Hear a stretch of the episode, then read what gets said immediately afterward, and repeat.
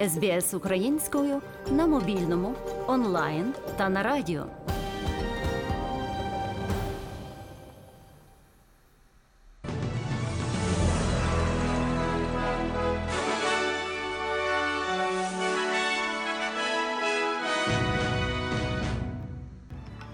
Найголовніше на цю годину президент Зеленський розкритикував граничну ціну на російську нафту, яку встановили країни Великої Сімки та ЄС. У закладах догляду за старшими сподівається уникнути минулорічної кризи через сплеск COVID-19. В Організації охорони здоров'я привітали рішення Китаю переглянути політику карантинних обмежень. У спорті австралійська збірна вибула з чемпіонату світу з футболу.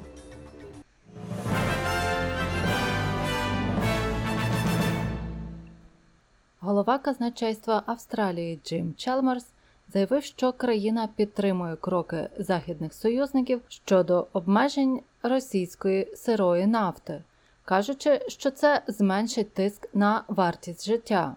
З 5 грудня на морський експорт російської сирої нафти буде введено обмеження в розмірі 88 австралійських доларів за барель. Таке рішення прийняли Австралія, країни Великої Сімки та Європейського Союзу. Таким чином, Росія втрачатиме мільярди євро для фінансування війни в Україні. Пан Чалмерс заявив, що Австралія продовжить працювати з союзниками, щоб притягнути Владіміра Путіна до відповідальності за вторгнення в Україну. Президент Європейської комісії Урсула фон дер Ляєн переконана, що цей крок спрямований на забезпечення стабільності світових цін на енергоносії. So this price cap will benefit directly emerging and developing economies. And it will be adjustable over time so that we can react to market development. Тож це обмеження ціни принесе безпосередню користь економікам, що розвивається, і воно буде регулюватися з часом, щоб ми могли реагувати на розвиток ринку. Ми твердо виступаємо з нашими партнерами проти жорсткої війни Росії. Водночас Росія виступила із засудженням обмеження цін на нафту. Голова комітету із закордонних справ Нижньої палати парламенту Росії Леонід Слуцький розкритикував цей крок, заявивши, що ЄС ставить під загрозу свою власну енергетичну безпеку. У заяві для Державного інформаційного агентства Кремль заявив, що Росія не прийме обмеження ціни в 89 доларів США. Представник зовнішньополітичного відомства Росії Михайло Ульянов заявив, що Європі доведеться жити без їх нафти, заявивши, що Москва дала зрозуміти, що не буде постачати нафту в країни, які встановлюють антиринкові обмеження цін. Москва планує продовжити пошук альтернативних покупців. Водночас президент України Володимир Зеленський заявив, що встановлена країнами Великої Сімки ЄС і Австралією гранична ціна в 60 доларів за барель російської нафти, що експортується морем, є несерйозною. Зараз у світі завершилась, на жаль, без серйозних рішень дискусія щодо прайскепів, тобто щодо обмеження експортної ціни російської нафти. Бо не назвеш серйозним рішенням встановити таку таку межу для російських цін, яка цілком комфортна для бюджету держави-терориста. Росія нанесла вже колосальні збитки усім країнам світу свідомою дестабілізацією енергоринку, а світ ніяк не може наважитись на її справжнє енергетичне роззброєння. Це слабка позиція. Він зазначив, що ці гроші підуть не тільки на війну і не тільки на подальше спонсорування Росією інших інших терористичних режимів та організацій. 3 грудня країни Групи Великої Сімки разом з Австралією оголосили, що погодили встановити стелю ціни на нафти, що експортується з Росії морем на рівні 60 доларів за барель. Практично одночасно з Великою Сімкою виступила голова Єврокомісії Урсула фон дер Ляєн, заявивши, що країни Європейського Союзу також погодили обмежити ціни на російську нафту на рівні 60 доларів за барель. У закладах догляду за людьми похилого віку сподіваються уникнути повторення минулорічної ситуації під час різдвяного періоду, коли черговий сплеск випадків ковід став причиною смертей.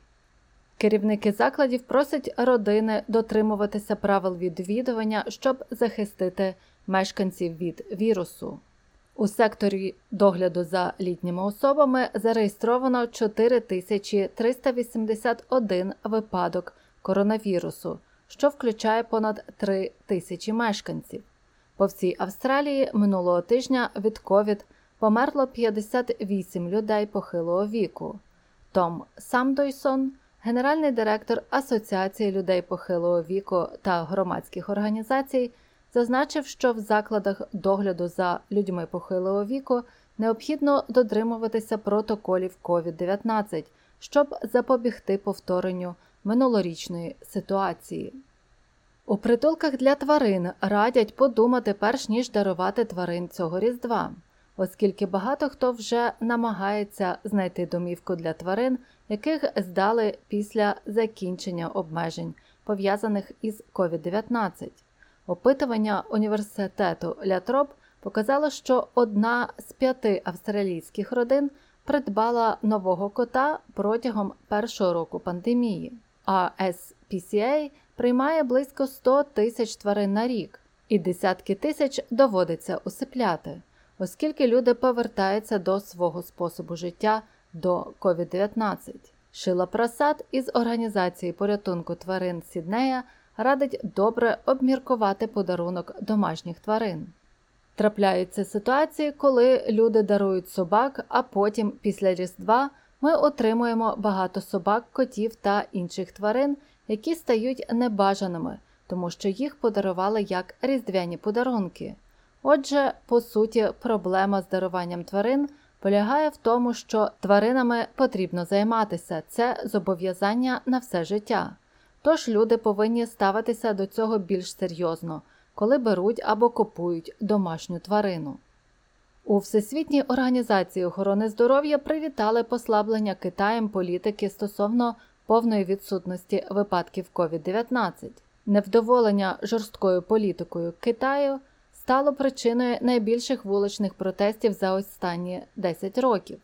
У своїх перших коментарях щодо протестів президент Сі Цзіньпінь сказав голові Європейського союзу Шарлю Мішелю, що демонстрантами були переважно студенти або підлітки, яким набридло обмеження щодо COVID-19. Директор ВООЗ з надзвичайних ситуацій доктор Майкл Райан заявив, що він витає ознаки того, що Китай послаблює свою позицію. We're pleased to, to, to learn that the, uh, the Chinese authorities are adjusting their, their current strategy. Ми радіємо, що китайська влада коригує поточні стратегії та намагається змінити заходи контролю над вірусом. Знову ж таки, з забезпеченням прав людей та інших потреб у громадах. Ми щиро бажаємо, щоб адаптація в Китаї відбулася та прискорилася.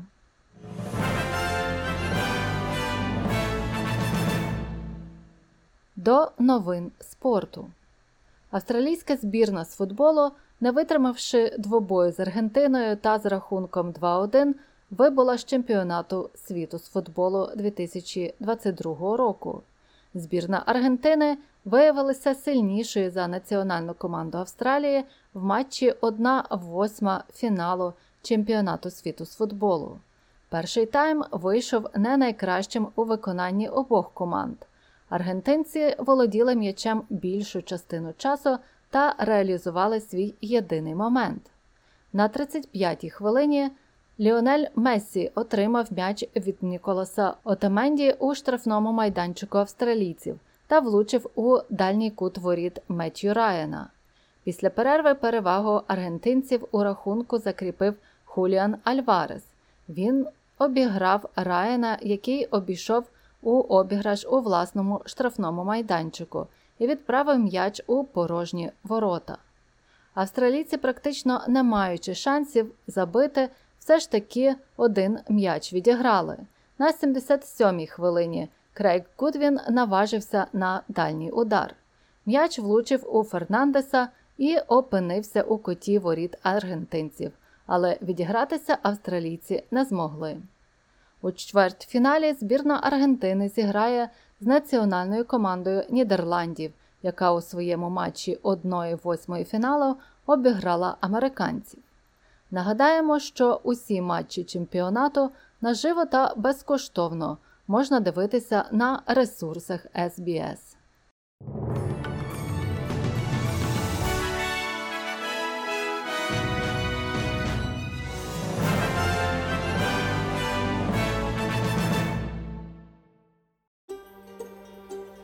СБС українською ділиться історіями далі на сторінці Фейсбуку.